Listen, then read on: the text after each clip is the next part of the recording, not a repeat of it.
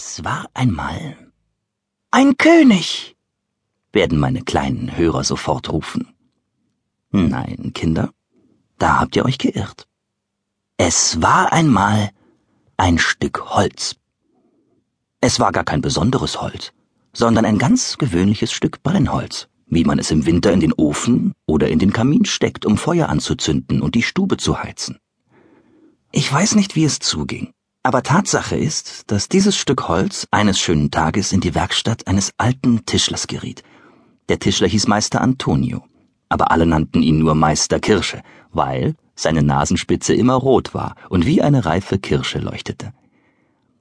Sobald Meister Kirsche dieses Stück Holz entdeckte, wurde er ganz vergnügt. Er rieb sich vor Freude die Hände und brummelte vor sich hin. Dieses Stück Holz kommt mir wie gerufen. Ich werde ein Tischbein daraus machen. Gesagt, getan. Gleich nahm er sein scharf geschliffenes Beil, um die Rinde abzuschälen und das Holz zu glätten. Aber als er eben den Arm hob und zum ersten Schlag ausholte, hielt er plötzlich wie erstarrt inne.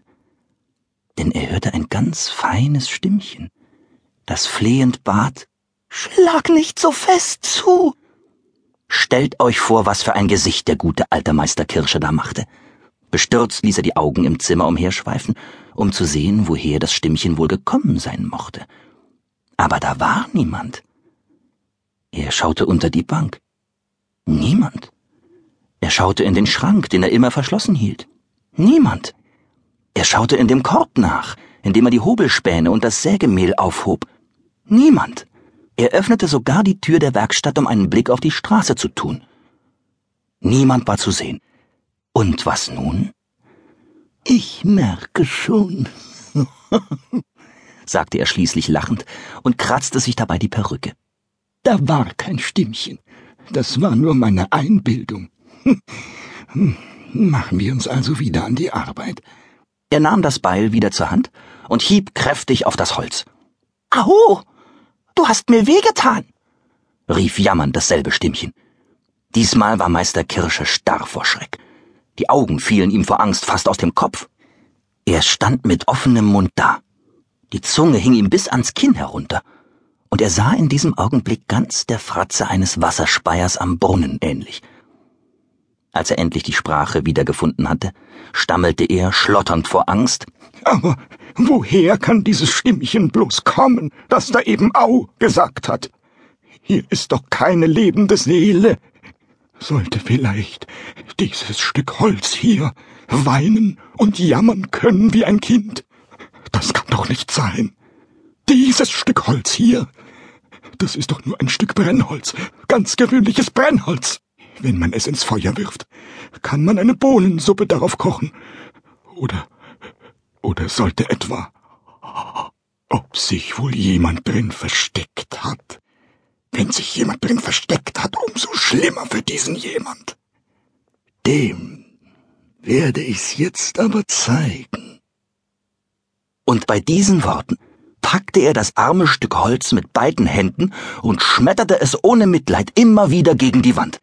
Dann stand er still und horchte, ob da wohl wieder ein Stimmchen jammerte. Er wartete zwei Minuten.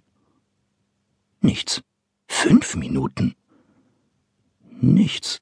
Zehn Minuten und immer noch nichts.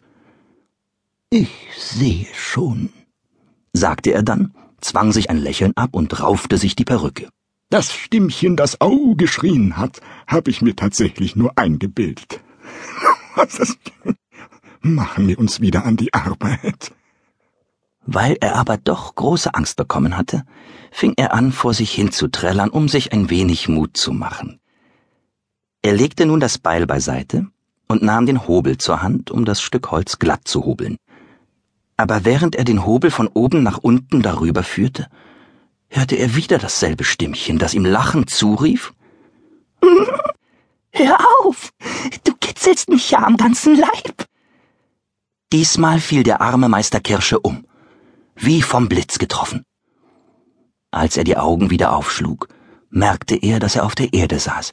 Sein Gesicht war ganz verändert, und seine Nasenspitze, die sonst immer so schön rot leuchtete, war vor lauter Angst ganz blau angelaufen.